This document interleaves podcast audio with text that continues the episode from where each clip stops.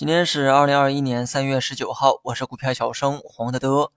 昨天呢还说短期呢大概率会出现中阴或者是中阳，方向呢很难猜哈，但方式的确猜对了。只可惜哈出现的不是中阳，而是中阴线。阴线呢看着或许没那么大，那是因为开盘跳空低开的这个缘故，算上低开的空间，中阴线不为过。今天大跌的原因呢，我想啊有两点。首先呢就是我们昨天提到的通胀问题。昨天呢，美联储决定到二零二三年为止，它呢都不会选择加息，但这并不意味着市场啊对于通胀的担忧就此消失。说来呢也巧哈，昨天收盘后，美债收益率继续飙高，直接突破了一点七的关口。那么这个原因呢，直接让纳斯达克大跌百分之三点零二，高估的这个科技股啊依旧是重灾区，而 A 股呢也必然会跟跌。别问为什么，这个是传统。另外一个大跌原因呢，我想啊大家呢也都知道。这两天呢，我国会与大洋彼岸进行这个战略对话。过去几年呢，双方关系啊一直呢比较紧张，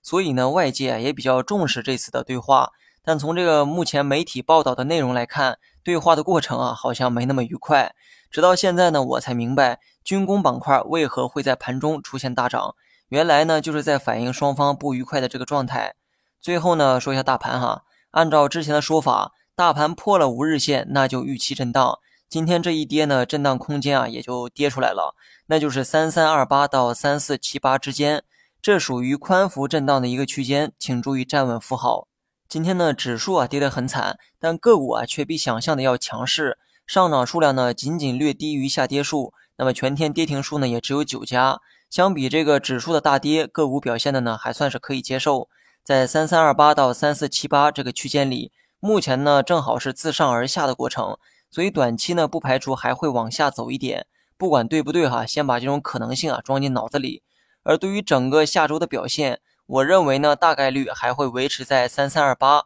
到三四七八之间，但波动的这个节奏啊，可能是先向下后向上的状态。好了，以上全部内容，你也可以关注股票小生黄德德咱们的这个同名公众号来解锁更多的股票知识。